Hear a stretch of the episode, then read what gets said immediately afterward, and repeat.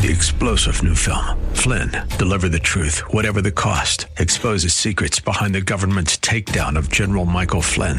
Flynn knew what the intel world had been up to. He ordered the first audit of the use of contractors. This set off alarm bells. He told the truth. He was the most dangerous person for Donald Trump to hire. They had to get rid of Flynn. Flynn, deliver the truth, whatever the cost. Available now. Watch it today. Go to salemnow.com. Salemnow.com. WTBN Pinellas Park, W262CP Bayonet Point. Brought to you by Moss Nissan. Locations and portions of this hour have been pre recorded for broadcast at this time. Odyssey. The following program was pre recorded for broadcast at this time. Up next is Verse by Verse, sponsored by Verse by Verse Ministries.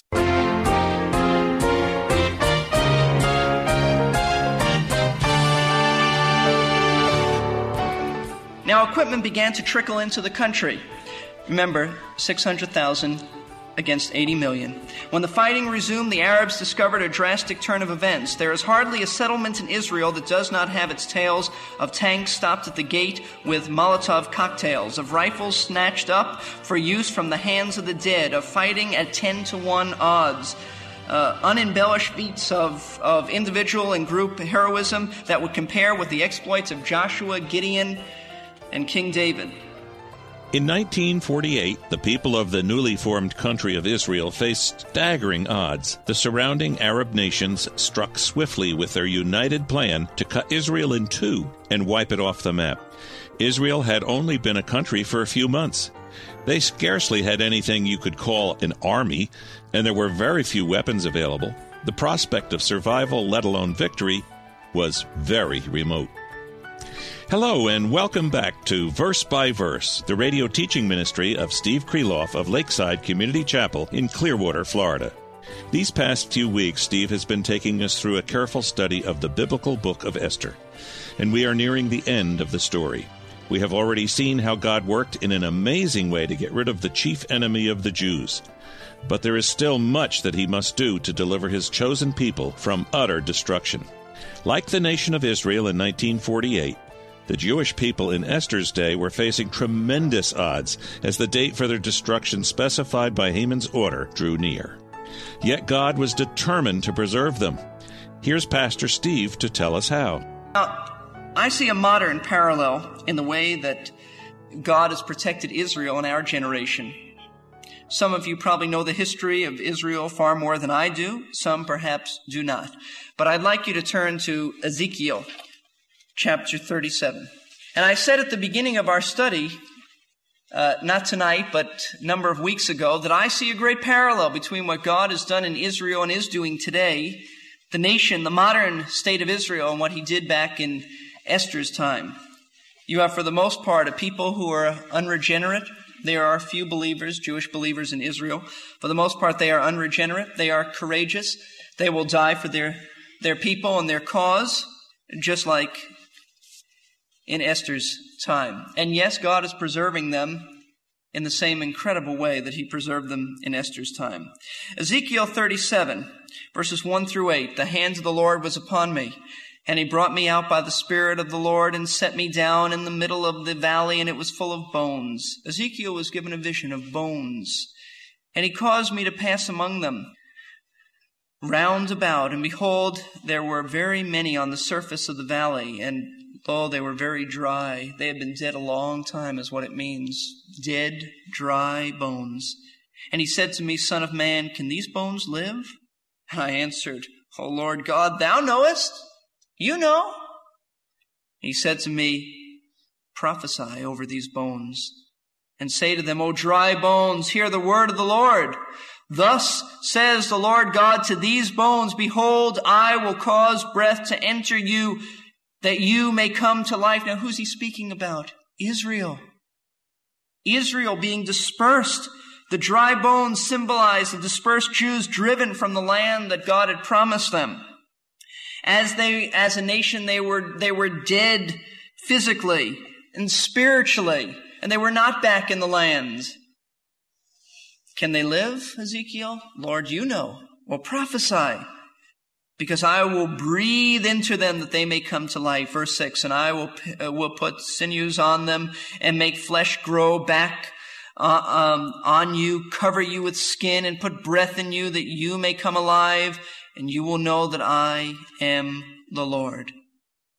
So I prophesied as I was commanded, and as I prophesied, there was a noise, and behold, a rattling, and the bones came together bone to its bone. And I looked, and behold, the sinews were on them, and flesh grew, and skin covered them, but there was no breath in them. What does it mean there was no breath in them? They came to life, but there was no breath in them. What does he mean by that? Israel's resurrection and restoration, but Israel is not alive spiritually. Israel has been restored to the land, but there is no breath in them. There, the Spirit of God is not in them. Israel today is not an accident. There was not a political takeover. It did not happen by accident. God is in the process of bringing the Jew back to the land. He started it. He's continuing. It will continue, but they are not regenerated. They are dead spiritually. In fact, if you jump down to verse 14, you'll read this. And I will put my spirit within you, God says to Israel, and you will come to life, and I will place you on your own land. Then you will know that I, the Lord, have spoken and done it, declares the Lord. They do not know the Lord has spoken and has done it. This is speaking about the return of Christ in the millennial kingdom. Yes, when the Jew, Jew is a, as a people, when Israel turns to the Lord, and Paul says in Romans 11, then all Israel shall be saved. She will be made alive and God will put his spirit within her. But how would God bring Israel back to the land? That's, that's a story in and of itself. The circumstances are just as incredible, my friends, as the circumstances in the book of Esther. Theodore Herzl was an Austrian Jew who was sent to Paris in the late 1800s as a newspaper reporter. And while in Paris, he covered what is now known as the very infamous trial of Alfred Dreyfus. If you know anything of history, you know that Dreyfus was a Jew who served the position of captain on the general staff of the French army. Dreyfus, by the way, I might add, was the only Jew in that high position, and he was accused of giving secrets to the enemy. And he was tried before a military court martial, late 1800s. You can check back on the records, it's history, and you can see the overwhelming evidence was for Dreyfus's innocence, but he was tried and he was found guilty. In fact, later, years later, after years of torture and imprisonment on Devil's Island, he was exonerated of all the charges. It was obviously uh, the anti-Semitism, the flames of its day, that condemned Alfred Dreyfus. But these anti-Semitic waves and activities so that so surrounded the trial, so shocked newspaper reporter Theodore Herzl that he wrote a pamphlet, just burdened and he wrote a pamphlet that was to influence the destiny of the world. It was a pamphlet that called for a homeland for the Jew. As a result of this, the first Zionist Congress in 1897 came about. From the flames of anti Semitism grew an increasing conviction that the Jews needed a home of their own, that they could not survive in any place that was not their own. If in civilized France, and later in civilized Germany. They could not escape anti Semitism. Dreyfus and many other Jewish people knew that they needed a homeland for their own. And while there was much opposition to this calling for a homeland, much opposition, God removed every obstacle so that it became a reality. What obstacles did he remove? He removed the obstacle of Great Britain, which at that time was the strongest power in the world. Great Britain had the rights to Palestine. He removed Arab political pressure, which was a great obstacle with Britain. He removed the League of Nations, and later on he worked in the United Nations, who gave Israel its land. And he also removed the obstacle of Nazism, which attempted to wipe out every Jew. And when the nation of Israel finally became a legal reality, at least on paper, in 1947, there were only 600,000 Jews in all of the land of Israel. You know how many in the surrounding Arab nations there were? A combined population of over 80 million. And the Arab nations said to Israel, if you declare yourself a nation, you're a nation on paper, but if you declare yourself a nation, we will drive you into the Mediterranean. 80 million to 600,000. Does that sound like the book of Esther? Could it happen again? Certainly. They only had six months to prepare. Why? Because in six months, all the British troops, about 100,000 British troops, would leave Palestine and the Jewish people would be at the mercy of the inevitable attack from the Arab nations. Now I'm going to, where I leave off, I'm going to pick up, uh, and I want to read to you a few pages, but it is exciting and it really fits in with Esther from Marv Rosenthal's book, which I highly recommend, called Not Without Design. Speaking of the design that God is, has planned for the ages. And he says this, and the chapter is entitled The Bush Burned and Was Not Consumed, speaking of Israel. That's going to be lengthy, but listen. World leaders were largely agreed. If Israel declared herself a nation, the Arabs would attack and Israel would be stillborn. General George Marshall, American Secretary of State, counseled his friend David Ben Gurion to bide his time until a more favorable political climate could develop for declaring Israel's nationhood. Ben Gurion, later reflecting on the general's advice, said, and I quote from Ben Gurion, For Marshall could not know what we knew, what we felt in our very bones, that this was our historic hour. If we did not live up to it through fear or weakness of spirit, it might be generations or even centuries before our people were given another historic opportunity, if indeed we would be alive as a national group. End of quote. Rosenthal goes on to say, on the 14th of May, 1948, Ben Gurion, who would become Israel's prime, first prime minister, declared Israel a nation. On the 15th, the last of the British forces withdrew. The same day, six Arab nations, Egypt, Syria, Transjordan, Lebanon, Saudi Arabia, and Iraq invaded Israel. They approached like a fistful of fingers that would close together and pinch the life out of the infant state. The invading armies had a carefully devised plan and a precise timetable. The Egyptians were to sweep up the coast from the south and then fork out. One force would take uh, Jaffa, Tel Aviv along the Mediterranean Sea. The second force would join the Arab Legion and, and coverage on Jerusalem. From the east, Iraqi troops would race westward toward Palestine, toward the Mediterranean to slice Israel in half. In the north, the Syrians and Lebanese would join forces to secure Galilee and Haifa. For the first month, battles raged up and down the land. The Jewish forces, initially without a tank, a fighter plane, or a field gun, suffered heavy casualties. The situation looked very grim, and I might add, just like in Esther's time. Through the efforts of the United Nations, a truce went into effect on June 11th. It would only last until July 9th, but it gave Israel a month, a month's reprieve. It would prove to be all she needed. Now, why was there and I'm just adding this. Why was there a, uh, a truce? Why did the United Nations do this? Because God was in it. I continue. Knowing that war was coming, Israeli agents were sent out to locate caches of military equipment. At the same time, Golda Meir, an amazing and courageous woman who would later become prime minister, was dispatched to America.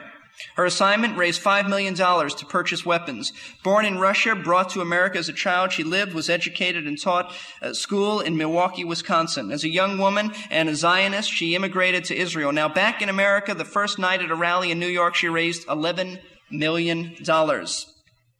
And ultimately, she would raise 50 million. Word went out to Israeli agents to buy whatever equipment they could. Now, equipment began to trickle into the country. Remember, 600,000 against 80 million. When the fighting resumed, the Arabs discovered a drastic turn of events. There is hardly a settlement in Israel that does not have its tales of tanks stopped at the gate with Molotov cocktails, of rifles snatched up for use from the hands of the dead, of fighting at 10 to 1 odds, uh, unembellished feats of, of individual and group heroism that would compare with the exploits of Joshua, Gideon, and King David. Egypt sent an armada of ships to shell the city of Tel Aviv located on the Mediterranean coast. Israel had no ships, no guns. She lay at the mercy of the attacking uh, fleet. Two young Israelis went aloft to meet the enemy. Now I just want you to see and hear what happened. Two young Israelis went aloft to meet the enemy. They're playing a Piper Cub. Their bombs handmade. The pilot was David Sprin- Sprinzak, whose father would become the first Speaker of the House of Parliament, the Israeli Parliament. The uh, bombardier was Matai Sukenik, whose father secured and deciphered the Dead Sea Scrolls. The little plane dove on the lead ship and hit it. The entire fleet turned tail and fled. Tel Aviv was saved, but the plane crashed and both young men died. Just two men. The whole fleet turned back. A major Egyptian force was moving north through the, uh, the desert.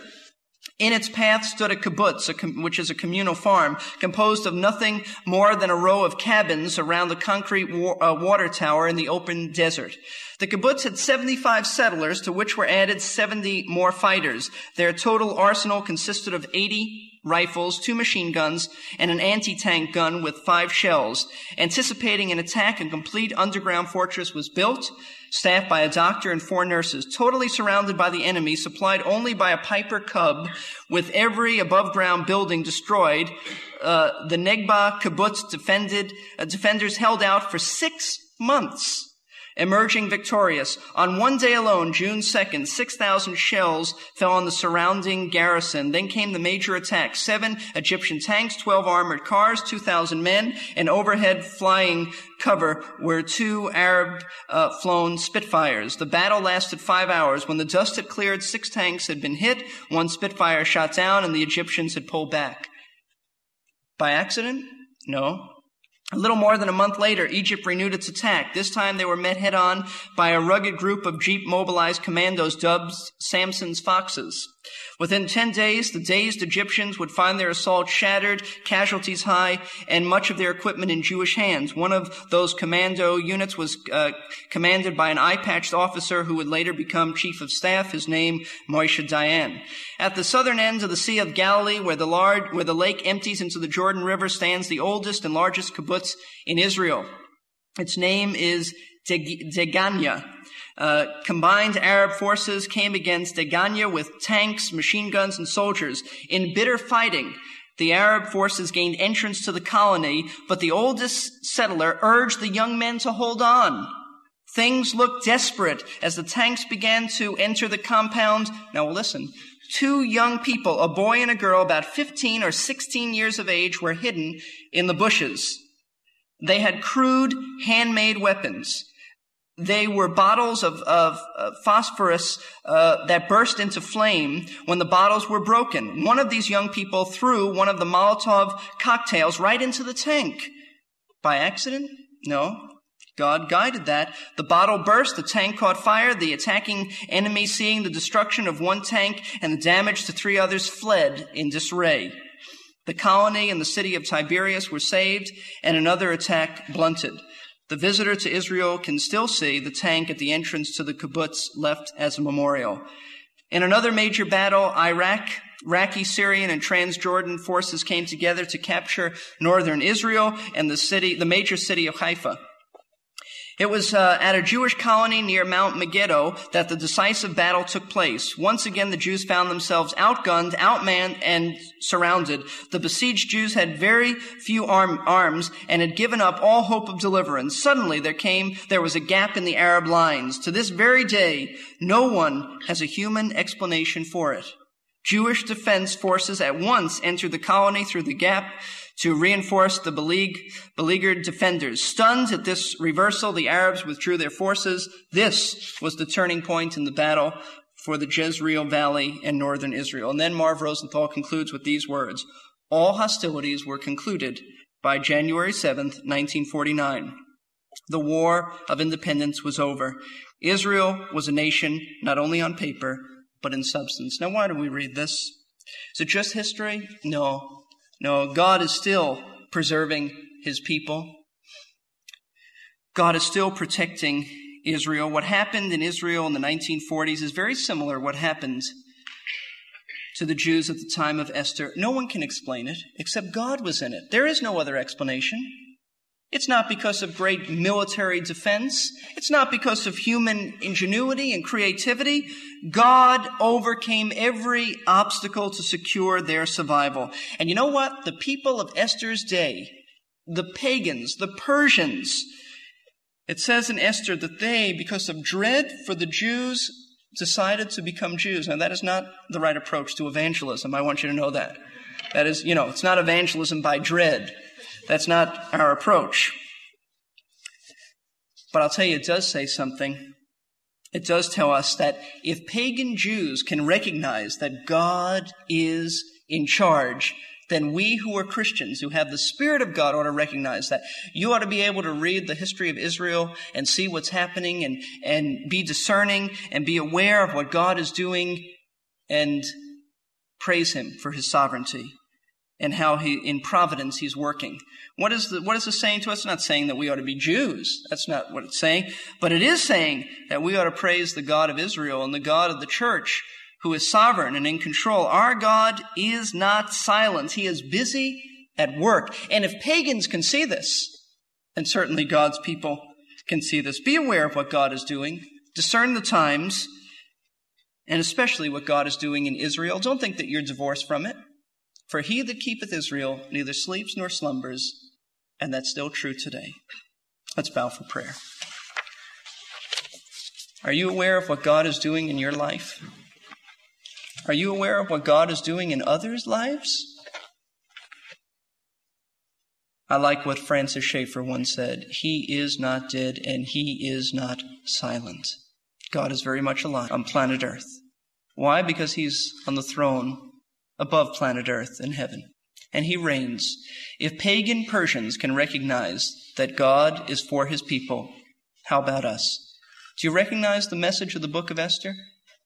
I'm amazed how many non how many Christians try to allegorize or spiritualize this book instead of taking it its historical setting and context. Even the pagan Persians recognized what was going on. How about you? Can you give God praise for what He's done? No, we, we don't endorse everything Israel does politically, but we endorse their right to exist, and we certainly affirm the fact that God has worked on their behalf. We don't endorse the political atrocities of any nation. But we do say, as Paul said in Romans, if God is for them, who can be against them? And God is for you too. He's working in your life. Are you giving him praise for being so sovereign? I read this to you that you might recognize that God didn't just isolate himself and work back then. He's still alive. He's still at work because he still reigns. Whether you recognize it or not, He reigns. It's just nice for us to cooperate with Him. I trust you will. Father, help us to recognize that the God of Israel still lives. The God of Abraham, Isaac, and Jacob, the Lord God of the church, still lives. He's still at work and He's still accomplishing what He wants to accomplish. Lord, help us to cooperate with you. Help us to be used as part of your plan and Lord, yet we, we recognize that even if we won't, you'll, you'll even use unbelievers who are not even aware that you are alive and exist to work out your plan. You're so sovereign. Lord, help us to be discerning. If you can use Mordecai, Esther, King Ahasuerus, Haman, then we know that you're the Most High that reigns on high. Help us to have a vision of that. Help us to apply it to our lives and to live as if you're in control. For we pray this in your sovereign name. Amen. In the Old Testament, Jehovah is sometimes referred to as the Lord of hosts or the Lord of armies. This is how David spoke of him as he went out to meet Goliath. Repeatedly in Israel's history, God demonstrated that he is able to make his people prevail, even though they were often badly outnumbered. Yet he is not only the Lord of hosts, he is master over all things. He can and does exercise control over the forces of nature and the decisions of men. This study in the book of Esther has clearly demonstrated the kind of providential control that God uses in governing the world.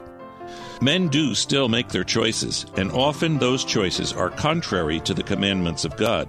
But God's knowledge and power have no limit, and He takes even our sinful choices and incorporates them to achieve His goals.